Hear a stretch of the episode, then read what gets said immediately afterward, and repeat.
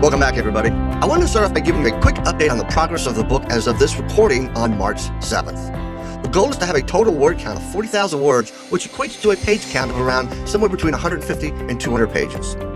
There are 19 articles completed with a total word count of 25,000. The 40,000 word count goal by April 15th is very doable as long as a minimum of 2,500 words are written each week.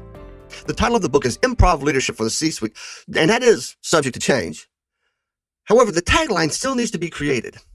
If you have an idea about a tagline for the book, please send me your suggestions to peter at Peter Margaritis. If your tagline is selected, you will receive credit in the book's acknowledgments, as well as a free copy of the book. So there's the update. So now let's start this episode. What do you think about when you hear the word empathy? As a leader, do you feel like you are empathetic with your team? Or are you sympathetic? Are you willing to be vulnerable with your team? Or do you have one personality for work and another one away from work? And why should you care? I guess is a bigger question. Well, in the book, Humans Are Underrated What High Achievers Know That Brilliant Machines Will Never by Geoff Colvin, Geoff states that in this next wave of leadership involvement, the most important skill that leaders must have is empathy. And he goes on to say that women will have more leadership opportunities than men because they are much more empathetic than men. And you know what? He's right. So, what is empathy? Empathy is the ability to put yourself in someone else's shoes and feel what they feel, not what you think they feel. But when it comes to most situations where empathy is important, is this always the case? No, it's not. Many times we say we empathize with the person when really we might just be sympathizing with them. So what's the difference? In the article, Difference Between Empathy and Sympathy, a blog posting from Six Seconds, the Emotional Intelligence Network, they define the difference as empathy means experiencing someone else's feelings. It requires an emotional component of really feeling what the other person is feeling. Sympathy, on the other hand, means understanding someone else's suffering. It is more cognitive in nature and keeps a certain distance. Sometimes when we sympathize with others, we're just trying to help them find the silver lining and make them feel better. To show empathy, however, you must be vulnerable, authentic, and put your ego aside. It is about making a human connection, not just pushing the conversation to conclusion so you can get on with your day and back to work. Being vulnerable is putting yourself out there for others to see. Far too often, leaders feel that being vulnerable is a sign of weakness, and I disagree with that statement.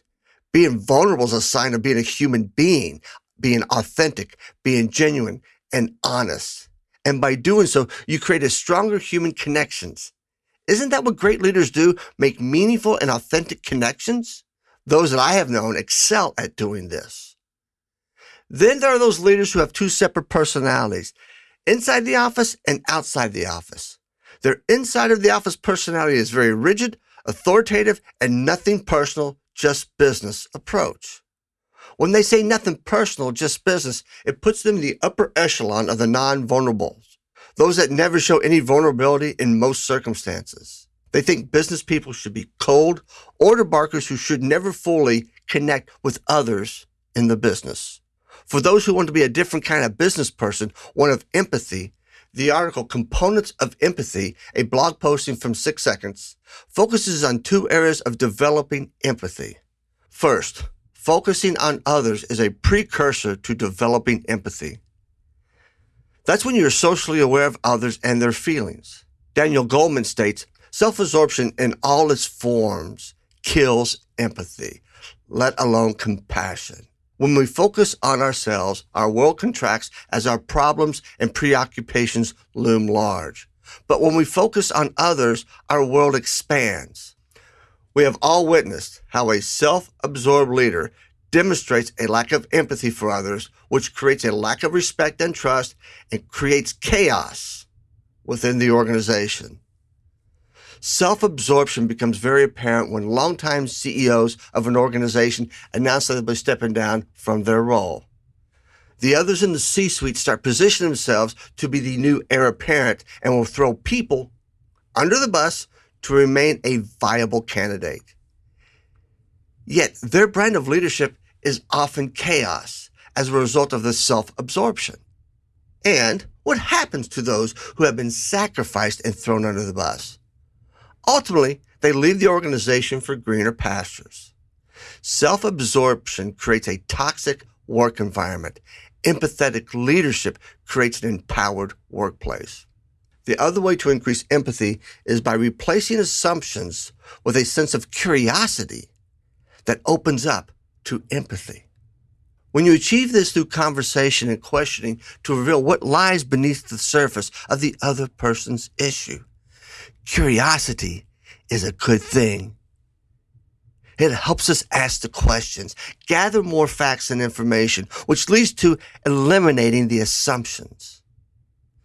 The more questions we ask, the closer we get to the root of any issue. And once discovered, we can help devise a plan to help solve the problem. Having an improv background provides an excellent foundation for empathizing with others.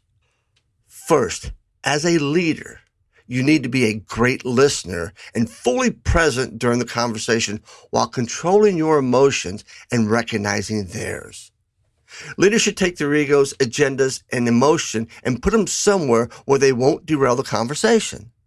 When ego, agenda, and emotion are infused in a conversation, the conversation halts and negativity is the immediate result. Think about this for a minute. When was the last time you derailed a conversation because your ego, agenda, and or emotion took over the conversation? Stephen Covey is quoted as saying, when you increase empathy towards others, their defense energy goes down and positive energy replaces it. That's when you can get more creative in solving problems. And solving problems is what leaders do, not creating the problems. Why is it so hard to understand that a leader's emotional intelligence is more critical to the organization than their technical knowledge? Why can Google figure this out, but other companies can't? In 2013, Google analyzed hiring, firing, and promotional data back to 1998 when the company was incorporated. The top seven characteristics for success at Google are being a good coach, communicating and listening, possessing insights into others, having empathy toward and being supportive of one's colleagues, being a critical thinker and problem solver, being able to make connections across complex ideas. All these characteristics are otherwise known as soft skills. When I use the term soft skills in a conversation, I watch for the other person roll their eyes. And when they do, I respond by saying, Hey, you know, they may call them soft skills, but wouldn't you agree that they're very hard to master? Their eyes stop rolling and become wide open to the truth. Just by the nature and philosophy of yes and, the leader's acting in a more empathetic manner than responding with either no because or yes but. The words no and but create a negative response and make others feel defensive, dismissed, or not even respected. Yes, and keeps conversations moving forward in a positive manner. Okay, hold on. Someone just thought this. Yes, and you will do it my way. Even though you use yes and, you're not operating in the spirit of yes and because you're not being genuine. Yes and creates a more empathetic response when used properly. By parking your ego and listening to understand what the other person is trying to convey, pausing for a moment to process the information, and then responding with a question or a positive comment.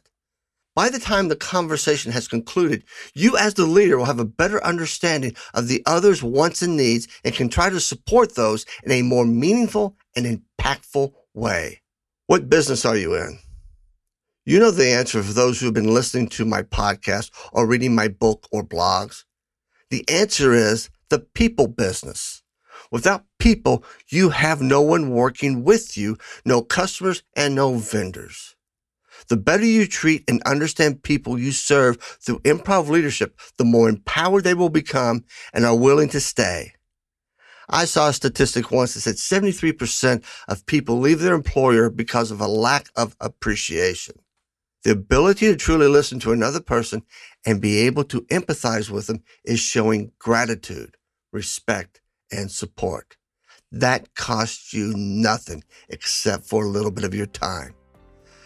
Just ask Annie Mulcahy, CEO of Xerox, who was quoted saying, I think if you spend as much time listening as talking, that is time well spent.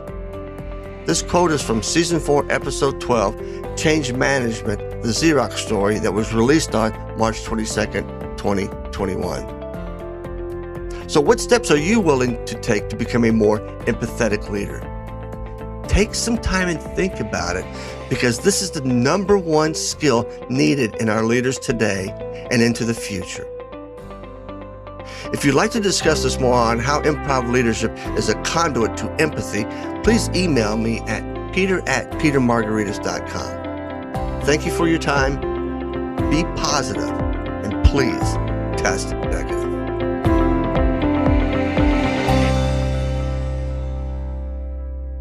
Like what you just heard, visit c-suiteradio.com. C-Suite Radio, turning the volume up on business. This podcast is a part of the C Suite Radio Network. For more top business podcasts, visit c-suiteradio.com.